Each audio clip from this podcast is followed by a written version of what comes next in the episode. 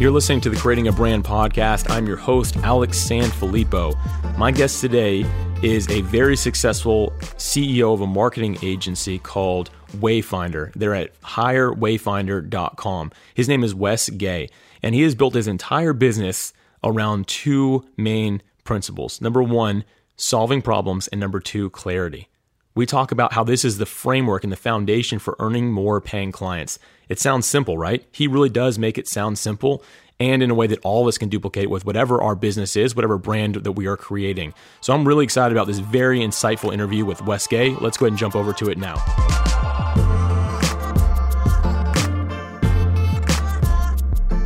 Wes, I'm glad to have you here today, man. Hey, thanks for having me.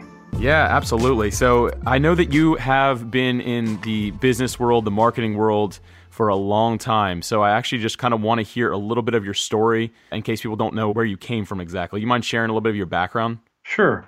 So, for about 10 years, I worked in churches and nonprofits in areas like marketing, communications, production. There was a couple of places I worked where I was also to the default IT guy, but that was only because I was the only person under 40. Okay. So the assumption was I was an IT guy because I was under 40. Right. Um, I've been know, I've been that guy as well. kind of, which really just means you fix printers and restart people's Windows machines. That's, That's exactly all that what you mean. You know, when I started asking that question, I'm like, did you try restarting it? People get frustrated. I'm like, listen, if you restart it, it'll probably work. And sure enough, uh-huh. 90% of the time. Restart it, plug it in, turn it on. Those are my three things. Right. Uh, but I got to where I actually wouldn't tell people to do that because I just wanted them. This is terrible, but it, to me it was marketing. I was like, you know what? If I just come in and fix it, the relational equity there can be enormous so that when I need their help later with some kind of internal initiative or moving things down the line, I'll have an advocate in my corner because I've come in from a position of let me just help you. I don't want to degrade you. I don't want to demean you. I know some people feel intimidated by technology. Let me just do it. And then down the road, that kind of relational capital is going to be helpful for whatever else I'm trying to accomplish, whatever else I need to get done. So the Wes uh-huh. Gay that drop dropping wisdom on us already. I should have thought of that because I was just like figure out yourself after a while. So I didn't build any equity with those people, but there, it sounds like you did. There were times I would tell people to check the flux capacitor because I knew they were back to Back to the Future fans. Yeah. So that was always a default thing. They're like, "Hey, my computer's not working. Did you check your flux capacitor?" Yeah. All right. So after after your career in IT, what did you yeah. do next? IT was just a little bit of it. It was primarily yeah, marketing, communications. I, in churches, I would do some music because I've got a music background. And then in 2016, I found myself unemployed. Had gone about six months with no job. But in that mm-hmm. time, I actually started writing for Forbes.com. They had just started a channel dedicated to millennials, the under 30 channel, and they were looking for content writers. I had written a few pieces across the internet somewhere on millennials. Their editors found it, reached out. I wrote a couple of guest posts, which turned into being a, one of their paid contributors. Did that That's for about great. a year and a half. Very cool. So, so in the middle of all that, though, like I said, was unemployed. We had a two year old and our second was born in that time. Obviously, I was trying everything I could to go get a quote real job, you know, applying in different places, things like that. Mm-hmm. I had been following this guy out of Nashville named Donald Miller. Now, Donald Miller, I started following him in the mid 2000s when he wrote a book called Blue Like Jazz. I remember that. Yeah. It's great. I remember reading it, it was really good. I'd read everything else he had written since. In about 2014, 2015, he started doing this marketing workshop called Story Brand. He was doing it in Nashville. It's just him and a couple of people and he was working with Chick Fil A, and he worked with Lincoln Motor Company, and he worked with Pantene. He worked with I think the Obama administration on a fatherhood initiative. I mean, all kind of stuff. Mm-hmm. Really cool. And so I knew people who in here in Atlanta who had gone through the a private workshop with him. I'd seen the content. They had just started a podcast, and they said, "Hey, we're doing a copywriter certification in Nashville. Two days, be trained, and then you can go work with StoryBrand clients." And I remember I was going to a meeting one day about a potential consulting gig and my wife called me and was like, Hey, did you see the email? I said, Yeah, I saw it. She said, You should just do it. I said, Why? She said, Because I think you'd be really good at it. You get business, you get marketing. So why not go give this a shot? I was like, All right, well, I don't have any money, right? So I have to put it on a credit card, which don't tell Dave Ramsey. right. And uh, I was so cheap that I, it was like a Monday morning at 9 a.m. is when it started.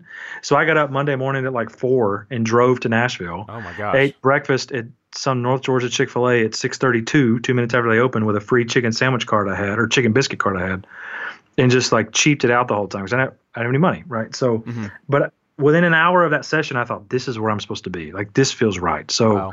do the certification for two days, get home on Tuesday night, Wednesday morning, wake up and go, that was fun. And I've got to go make $5,000 plus money to go at least get a rental house. Yeah. So I just started working, man. I started finding clients, started building a business, having never really done that before. I had dabbled in a couple of things that were never really successful. And within a couple of months, we had moved into a killer rental house that we're still in built a business, working with clients, started traveling a ton. Like it's just crazy. Got some really cool opportunities, and so since then, two and a half years ago, it's just continued to continued to climb. That's great. Did you now? Your wife is the one that saw the potential, not necessarily you. Did you think it was going to turn into what it turned into? No. So two weeks after I actually did it, we were we're scheduled to go to Orlando, Florida, to spend a weekend with a church down there that I had been talking to for a few months. I had attended there and was a volunteer there when I lived in Orlando uh, about eight or nine years ago. Mm-hmm. So I knew their staff, and they were looking for a part-time director of communications, two three days a week. You know, pay a little bit. And I thought, well, here's what I'll do. I'll do this story brand thing a little bit. I'll probably do a little bit of millennial consulting because I thought that was a thing. It's really not. It's not a thing, I, huh? I was writing for Forbes. It's really hard to sell that. And so I thought, and then you know, I'll kind of have a mix, and it'd be nice. And eventually, I'll probably get a full time job somewhere. Yeah. And the Orlando thing fell through. So I was like, well, I'm just going to keep doing the story brand thing. And I just started getting leads and I started getting business. Oh, wow. And I started getting referrals and I just kept working at it and I kept finding clients and it just started to build. And within a few months, I was like, all right, this is it. This is my real, my quote, real job now. So let's go. Right. Yeah. That's, that's great. And did you become passionate about it as you went along with it? Or was it kind of something that you were always excited about? Or do you feel like you really like built into that? I always liked it. I loved the concept of the story brand framework. I loved the work itself. I loved being able to help people solve problems and then kind of cut through the noise, mm-hmm. which is what story brand is all about. Is getting to what the messaging that really matters.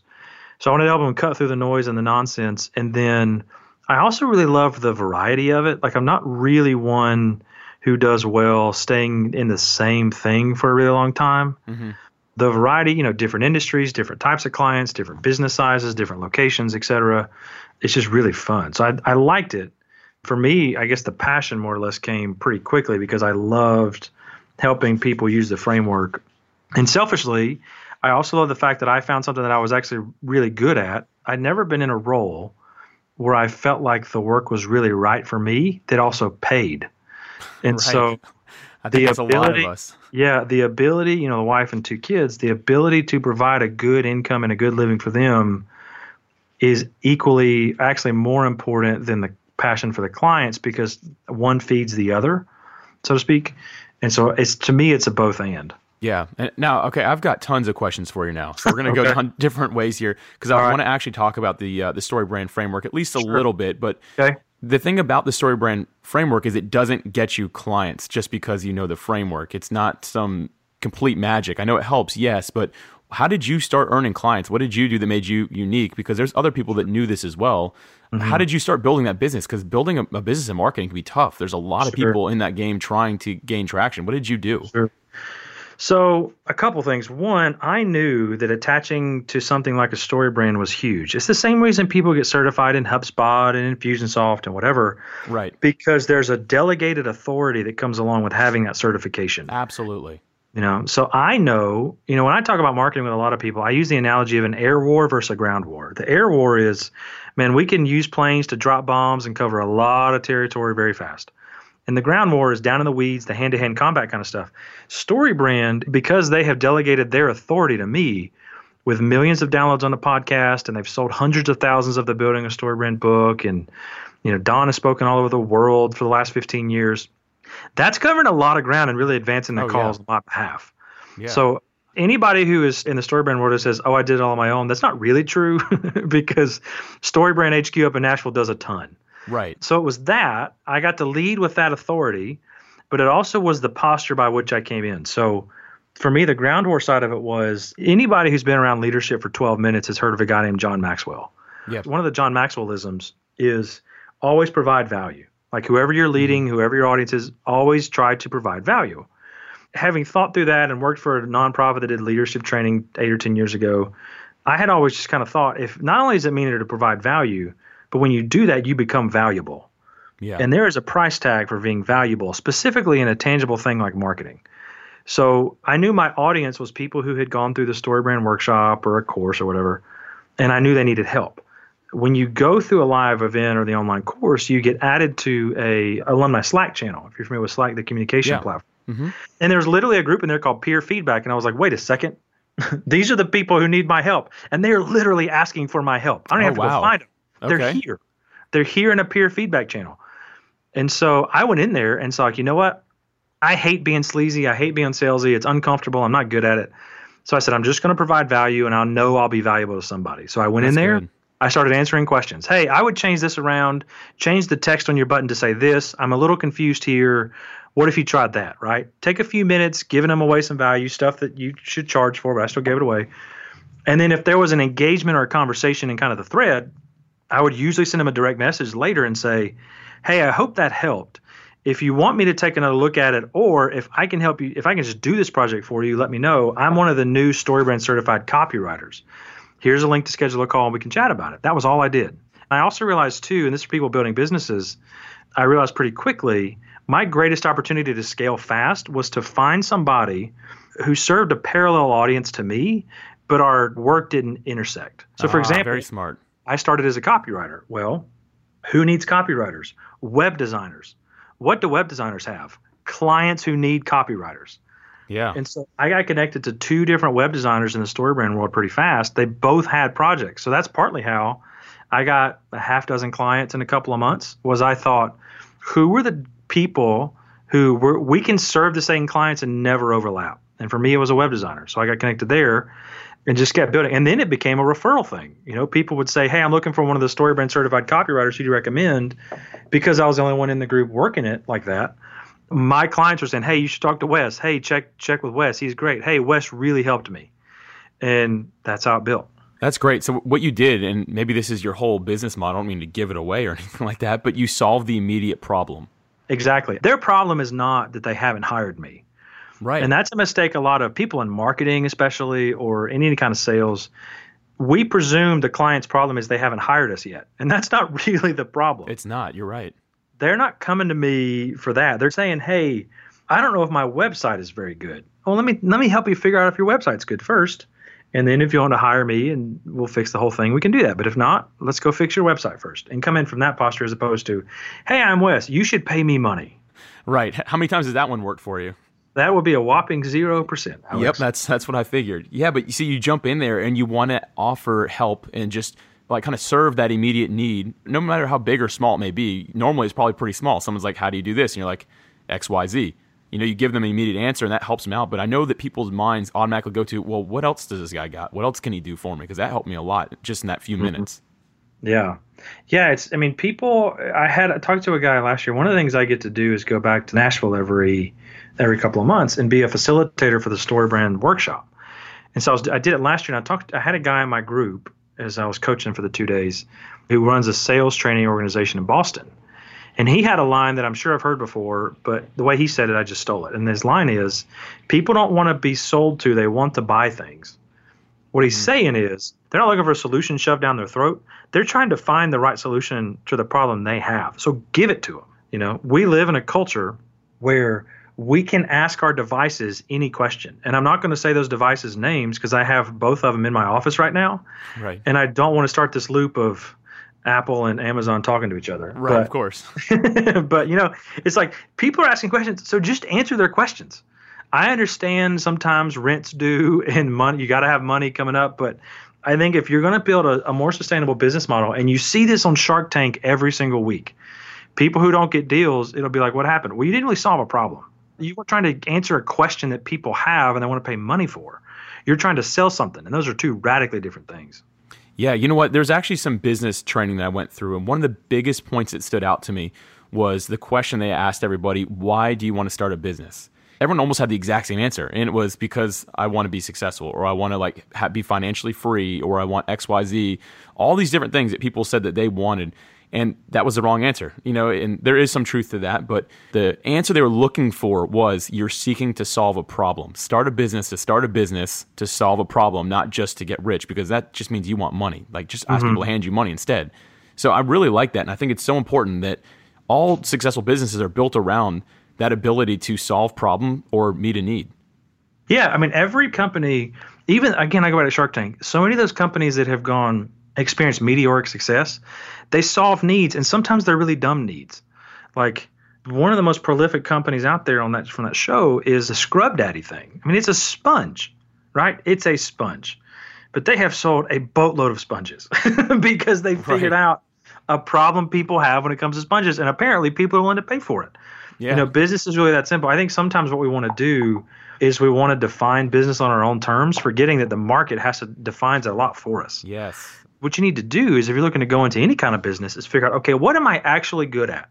And I would argue it's not even the specific deliverable. It's what are your general strengths? Like I knew for years that I was a pretty good writer in terms of being succinct, being and being clear. For example, when I worked at a church one time where one of the most beloved guys on staff got fired for no reason. He just got fired by we didn't have a senior pastor at the time and we had a group of lay leaders kind of running things and they just didn't like him. And so they decided to let him go. Well, obviously you have to send an email to the church about it. And I was like I was just above the part-time people in the org chart. Like I wasn't high up at all. right. And so the executive pastor, who was my boss, called me into his office one day and said, "Hey, I need you to write the email explaining why he got fired." And I was like, "Why?" He's like, "Because you're the you're the best one on staff at writing stuff." I was like, "All right." So I did it. Everybody read it. Everybody thought it was great. It was effective.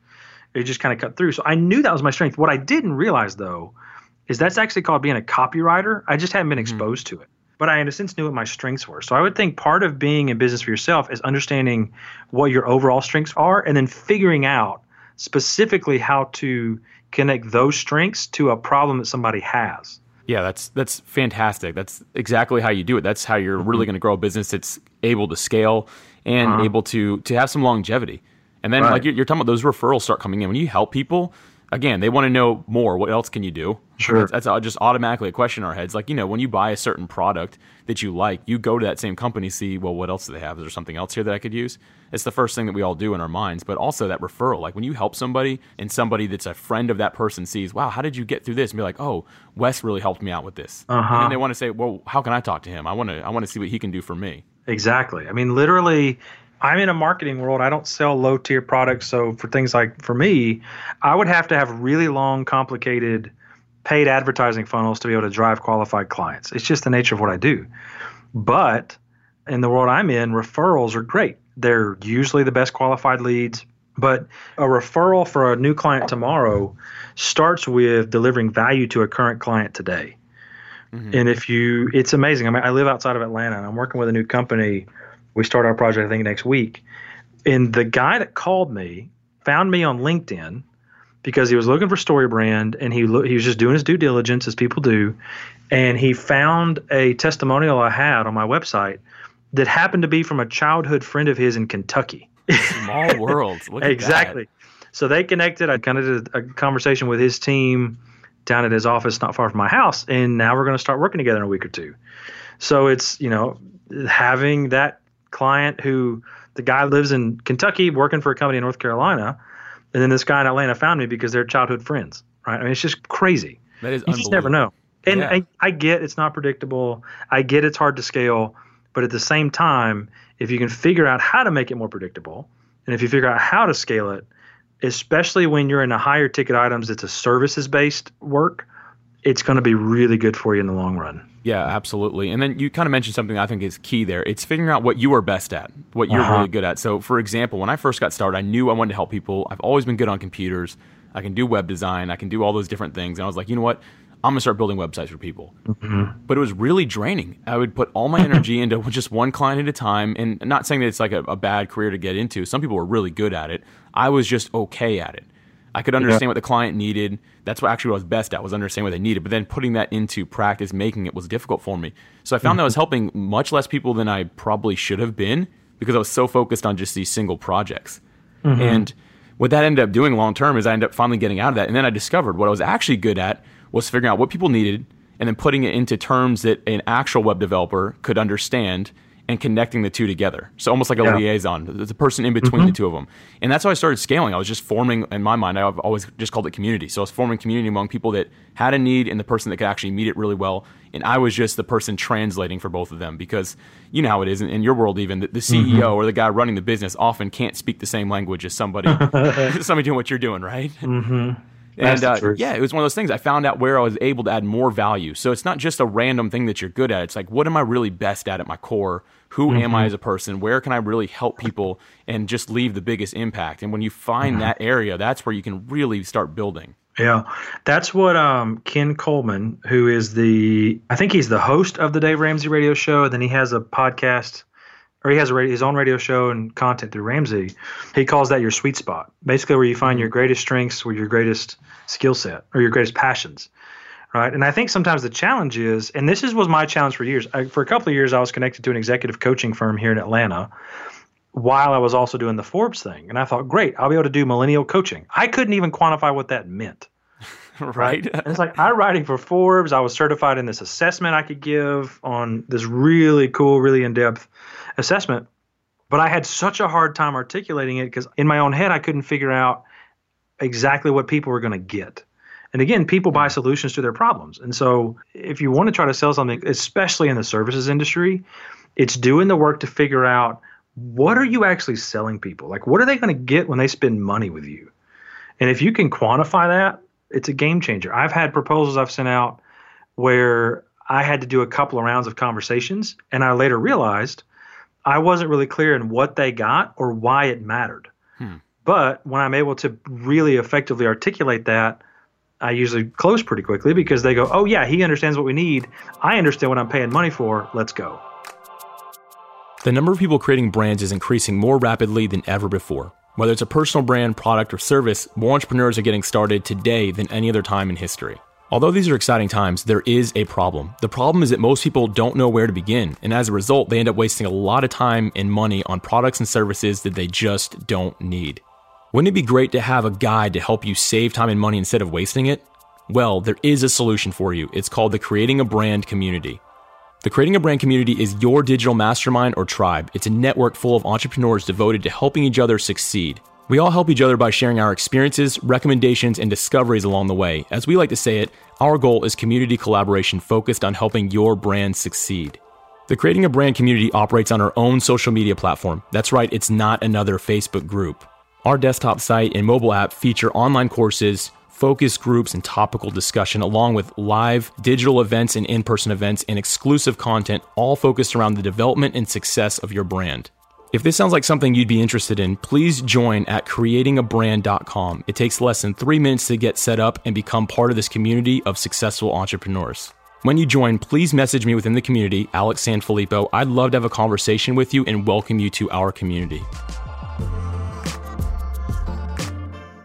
Now, when you first get started with some of these clients, though, do you mm-hmm. actually know what they want, or is it kind of both of you just dancing around explaining it until finally it clicks. Because sometimes it's not easy for them to sure. articulate or you to be in their head. They might be envisioning mm-hmm. something totally different.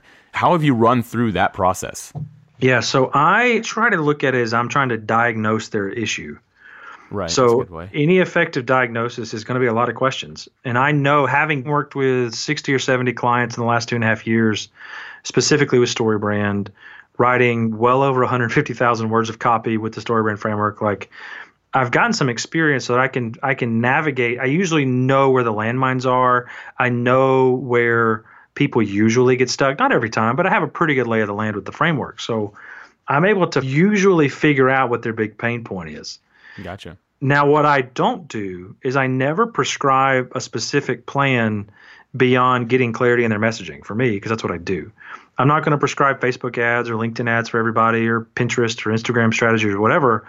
I'm going to go, okay, what is your problem? Like to really strip it down, why are you not making money?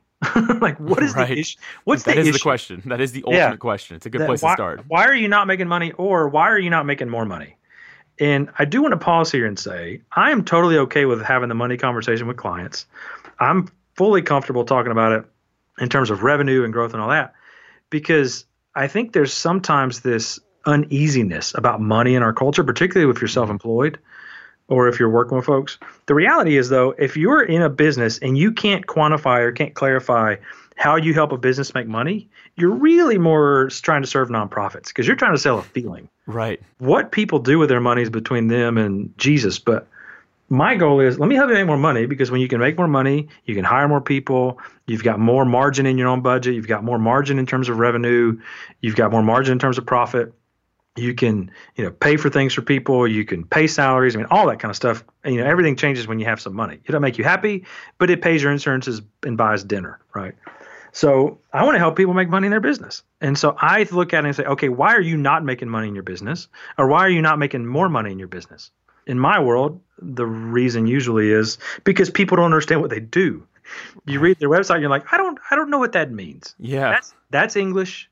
I see a subject and I see a verb, but that's I don't have any clue beyond that. yeah, yeah. So to me, it's about I'm trying to diagnose their issue. Sometimes diagnosing their problem takes a little more time because it's more complicated. You know, they're a bigger company, they're B2B, they got more buyers, et cetera. So I've got plans to facilitate that kind of discovery phase. But for the most part, I can kind of diagnose that early on because of having done it so much. Yeah, and you're you're asking quality questions. You're getting straight to the bottom of it, and I think that you know the quality of the response you get is going to be gauged by the question you're asking. You've got to sure. ask a question that has some power behind it and it sounds like you're doing that. You're cutting straight to the chase. You're asking the question that most people probably would walk in there and be like, okay, don't ask them about money. Uh-huh. Don't talk about it. But you're going straight to it, which makes sense because really, at the end of the day, that's the problem, right? Sure, it could be our website's not good enough, but it's like, okay, well, why does that matter? You know, you're just, if you keep on drilling down uh-huh. that way, yeah, I love that you go straight to that question of where are we at? Where are we at with the money? How do we make more? And that's great. And, you know, again, that quality question is what's going to help you get to the bottom of what the customer is actually needing before mm-hmm. anything else would. Yeah, I mean that's it, man. It's you have to be in a position of asking questions because when I'm trying to solve a problem, the solution usually is clarity in my world because mm-hmm. the story brand framework is all about getting clarity. So the problem is confusion. What I have to figure out is where is the confusion happening? Is it happening on their website? Is it happening in their sales process? I mean, where is it? And it's a matter of you have to learn to ask those questions and think about okay, where are people getting stuck? And how do I help them get the clarity they need to move forward and to get unstuck? Right. You know, I actually want to talk a little bit about that. We don't have time mm-hmm. to get into all the story brand framework or anything like that, but you're talking about clarifying your message. What are some yeah. ways that you help people do that? Sure. Well, I walk people through the story brand framework. If for the audience who's not familiar with it, I would encourage you like as soon as this interview's over, so don't do it before, as soon as the interview's over, go to Amazon and buy a book called Building a Story Brand. And it walks you through the seven part framework. Now, the reason it's called Story Brand is it has nothing to do with telling your company story, but it's about using story to draw your customer in. Because storytelling is this device, it's this way of communicating human beings have used since the beginning to be able to communicate things to each other and things that we remember, right? We have ancient stories from centuries ago that are still passed on. I mean, Stories are used in the Bible, right? They're used in every form of ancient literature because the reason is stories captivate our attention. It's the reason why the Avengers Endgame tickets sold out so fast and some started appearing on eBay for like $10,000 for opening night tickets. Oh my gosh. Because there is a story that's concluding that people want to engage in. And so we can use this really, it's not new, it's this ancient formula of storytelling that you can can compel people in. So one of the ways that you can help clarify your own marketing messaging is number one, what is a problem that your customers have? And your problem, again, like I said earlier, is not the fact that they haven't hired you yet. Their problem is something else. Mm-hmm. So, what is that problem? Like, what is the actual issue they have? But if you want to be like everybody else, just stop with that issue. But if you want to go next level and really create clarity, think about how that problem makes people feel. For example, I've said a few times I live in Atlanta, Georgia. Atlanta, Georgia is the home of Chick fil A, which means I literally have five or six Chick fil A restaurants within 15 minutes of my house, nice. including two that are in the same parking lot. One is in the mall, one is outside in the parking lot of the mall. It's ridiculous. Yeah. They all got double drive throughs. They're always crowded. I have like 11,000 Chick fil A points on the app, whatever. But you think about Chick fil A makes more money per store per year than McDonald's, Starbucks, and Subway combined. Oh, wow. I didn't realize that. Now, those three stores are all open seven days a week. Chick fil A is only open six days a week. And Chick fil A has fewer stores than any one of those brands. I mean, there's a Subway every 17 feet, it feels like. Yeah. So you think about those three major global, I mean, Starbucks and McDonald's are enormous global brands. Now, think about McDonald's and Chick fil A. At the surface, they both solve the same problem hunger. I want lunch. I want breakfast. I want dinner. Right. The kids are crazy. We need a happy meal, whatever. But Chick fil A has intuitively gone a level deeper and said, how do people feel when they come into a quick service restaurant? Well, a lot of fast food places, nobody really wants to be there. It's almost like the staff is wearing the glasses and the fake mustaches because they're trying to hide. Nobody looks happy. The lights usually aren't working. The ice cream machine usually isn't working at, at McDonald's. You know, it's just like it's not a great environment. The food's not super high quality. You don't really know where the ingredients are from, whatever. Chick fil A says, hey, you know what? We're going to create a bright, energetic atmosphere where our people are really well trained, our staff is treated well, we have fresh flowers on the table. When you come in, you have people who are uh, will walk around and refill your drink if you need it. I mean, it's they go over the top, and it's not that much more money than a McDonald's or a Wendy's or whatever. And they don't have a dollar menu. They don't run sales. They're more of the price of a Moe's or a Chipotle than they are McDonald's. Mm-hmm. But the reality is, they said, how do people feel? So think about the problem that your potential customers or clients have, and then what's the feeling that comes out of that. So that's one thing I would say. Another thing I would say is what is it like or what does it take for somebody to hire you or to work with you? In the StoryBrand, remember we call it the plan. Like, how do people do business with you? You think about it, your target audience, your clients or customers, they've never worked with you before. So they don't know how it goes. We don't assume they're dumb. We just assume they're busy and this is new. Anytime we encounter something new, we always are a little uneasy, whether it's hiring somebody, whether it's going somewhere new on a vacation for a first time, being in a new airport, doesn't matter. I was in JFK in New York City a few weeks ago, first time I'd flown out of there, and I thought, this airport is awful. I can't find anything. Right. no, the signage is terrible. I have no idea what I'm supposed to do. This is annoying because I'm from Atlanta, which is super efficient and everything's labeled and it's great. But it's what is the process like? So just tell people, hey, step one, we're going to have a call, or step one, buy my product Step two, go through the onboarding sequence. Step three, learn proven ways to grow your brand. I mean, whatever it is, but give people three to four really simple steps in order to uh, move forward. And I'd say the last thing I would recommend is the next piece of marketing collateral you create, whether it's an email newsletter, website, whatever. Ask this question What is the one thing I want people to do as a result of this? Not the seven, not the four, not the two. What is the one thing I want them to do with this? What you probably want to do is click a buy now button, click a register now button, click a schedule a call button, some kind of a button to take action to do business with you. And then once you decide make that decision, take out every other call to action. Don't yes, do it. Exactly. I've seen uh, so many email newsletters where yeah. there are 15 calls to action, you know, that like you can do this, this, this, whatever you want. And I guess the idea behind that is maybe makes sense when you first think about it, but it's like, oh, this will be something for everybody. But yeah. when it's for everybody, it's for nobody, right? I talked to a client once who had pretty good email list over the years. I built it 30 something thousand or whatever and was, you know, should be making pretty good money fairly consistently, but it was kind of struggling to connect. So I said, all right, let's look at your email list. Email list is good. If people paid you once, it's going to be really easy for them to pay you again.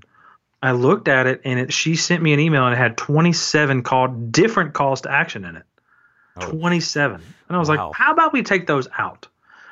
And let's have the same call to action like three times so they can always click on it. And let's just see what happens. And people engaged because they knew what you wanted them to do. They didn't go to a they didn't go to your Facebook page that hasn't been updated in two weeks, or and you can't even buy from it. They didn't go to your, you know, some read more page where they read your bio. They don't care. What is the thing you want people to do? What's the one action you want people to take, and then make that the only action they can take? Yeah, I think a lot of people kind of forget this concept, but people want to be told what to do. Uh-huh. Not in general, you know, people don't want to be told what to eat, when to work out, any of those type of things, but people want direction in general. So when they're already consuming something that you're providing, by not giving them direction, you're just leaving them hanging. It's uh-huh. like, hey, follow me, and then you just disappear. And it's like, okay, so what do they want me to do now? But by doing this, you're actually giving them a direction, saying, this is where this is your next step. This is what I want from you. I would say watch this particular issue in the presidential election that we have coming up in the next year and a half. Because the candidates who are going to resonate are going to have what is the one thing you want people to do, or what's the plan to get there. Right. They're really clear. Their their messaging is concise. It's not all over the place you're going to see this really, and the people who are going to lose are going to be the people who either aren't clear in what they want you to do, and they're not clear in what their plan is to move forward. What are those steps to engage? It's going to be a muddled mess. There's going to be a lot of money wasted in political campaigns, and we're going to have another crazy election next year because right. the good candidates couldn't get out of their own way to think through what are the problems people actually have. What are the problems? What's the plan to get there? And then what's the call to action that people need to take or the thing that people need to do? Yeah, I mean, I think about our, our current administration when President Trump was be you know he was running for office. What was his goal? What do you want everyone to do? What was the plan, uh-huh. right? everyone knew he was going to make America great again. Like that's what he yep. wanted. But his uh-huh. opponent, who definitely should have won, what was hers? I'm with her, or I mean, better I, together, right? But that See, the, the, fact that we don't know and it doesn't make any sense, it kind of gave her a disadvantage without even meaning to, because she should have won for sure. She was the preferred uh-huh. candidate in every way, but he was just so clear he was going to make America great again, and everybody knows that. Hmm. Exactly. I mean, I did a, I did a thing one time two years ago in 2017 with a company. It was a, a North American theme park brand, and they had a guy. All their marketing people across their whole company were there, including one guy from Canada and I used the same illustration you just did. What was what was Bernie Sanders' plan for America? Like, what did he want people to do, or what was the path to get to a better future? And somebody said weed. I was like, weed is not really a plan, but that's right. I said, what about Hillary? And one lady sitting right beside where I was standing said, oh, I was on Hillary's campaign. I said, great. What did she? What was her plan? What did she want people to do? She's like, I, I don't remember. I said, now you see where I'm going. Right. And then I asked, I think the guy's name was Dave from Canada. I said, Hey, Dave, what was Donald Trump's plan for America, knowing he could not vote because he's Canadian? He goes, Make America great again. And I was like, Who won? Mm-hmm. There was a clarity, there was a simplicity, and there was wow. a, a sense of achievableness because it was like, That's the path forward. Like that, he's showing me how to get to where I want to go. Right. But Hillary and even Jeb Bush and Bernie Sanders, everybody else, their plan was all about them, or their plan was all about what they were going to do, not what do we either need to do together or how can I help you get to where you want to go? Yeah, absolutely. And I think that this relates completely to our businesses as well. Like whether we're proud of what we built or not, which we all should be proud of it, we can't be so proud that we make it about us. And I think a lot of people position their companies that way. You know, I've been at so many conferences, I speak a lot, when people hand me their cards, you can tell the ones that are like, check this out, it's all about me. I'm great, I'm awesome, I did this. You know, mm-hmm. and then you, you immediately feel like a disconnect, like, okay, well, is it for me or is it for you? Uh huh. Yeah, I think that's just a dangerous place to, to get when you're starting a business. You have to walk in some form of humility and know that you are there to solve someone else's problem to help them. Yeah, exactly. Well, Wes, I really appreciate you being on the show today, man. This was a great conversation. I probably have about another 100 questions I want to ask you, which we'll save for another time. But thank you so much for being on today. Hey, thanks for having me.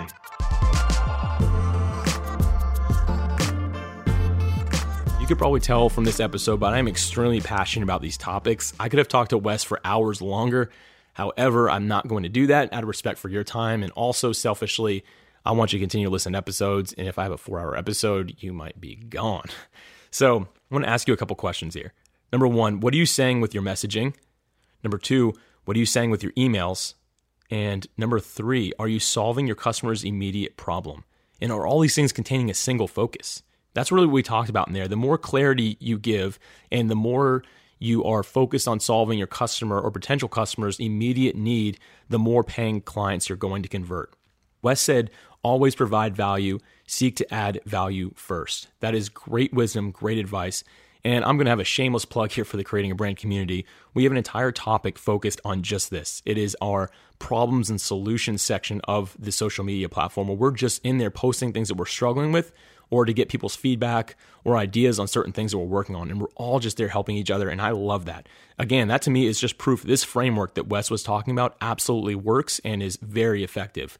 Wes is also offering an exclusive free giveaway in the creating brand community for anybody who's interested in. Any member can get this, which is literally incredible. But he's offering to do a free website evaluation for any of the creating brand community members. I Love that he's doing that because he's practicing what he preaches. He is going to help us clarify our message and solve our potential clients' immediate need. And we do this, we're all going to earn more paying clients. So, Wes, thank you so much for being on this episode. Thank you so much for offering this exclusive to our community because that has so much value. I know you usually charge quite a bit for that as well, but I'm very thankful for it personally. And I know our community is going to be as well. If you're interested in learning more about Wes, you can visit higherwayfinder.com. Higherwayfinder.com. Wes, thank you again for sharing your wisdom. Again, it's a topic I'm passionate about, excited to discuss in the Creating a Brand community.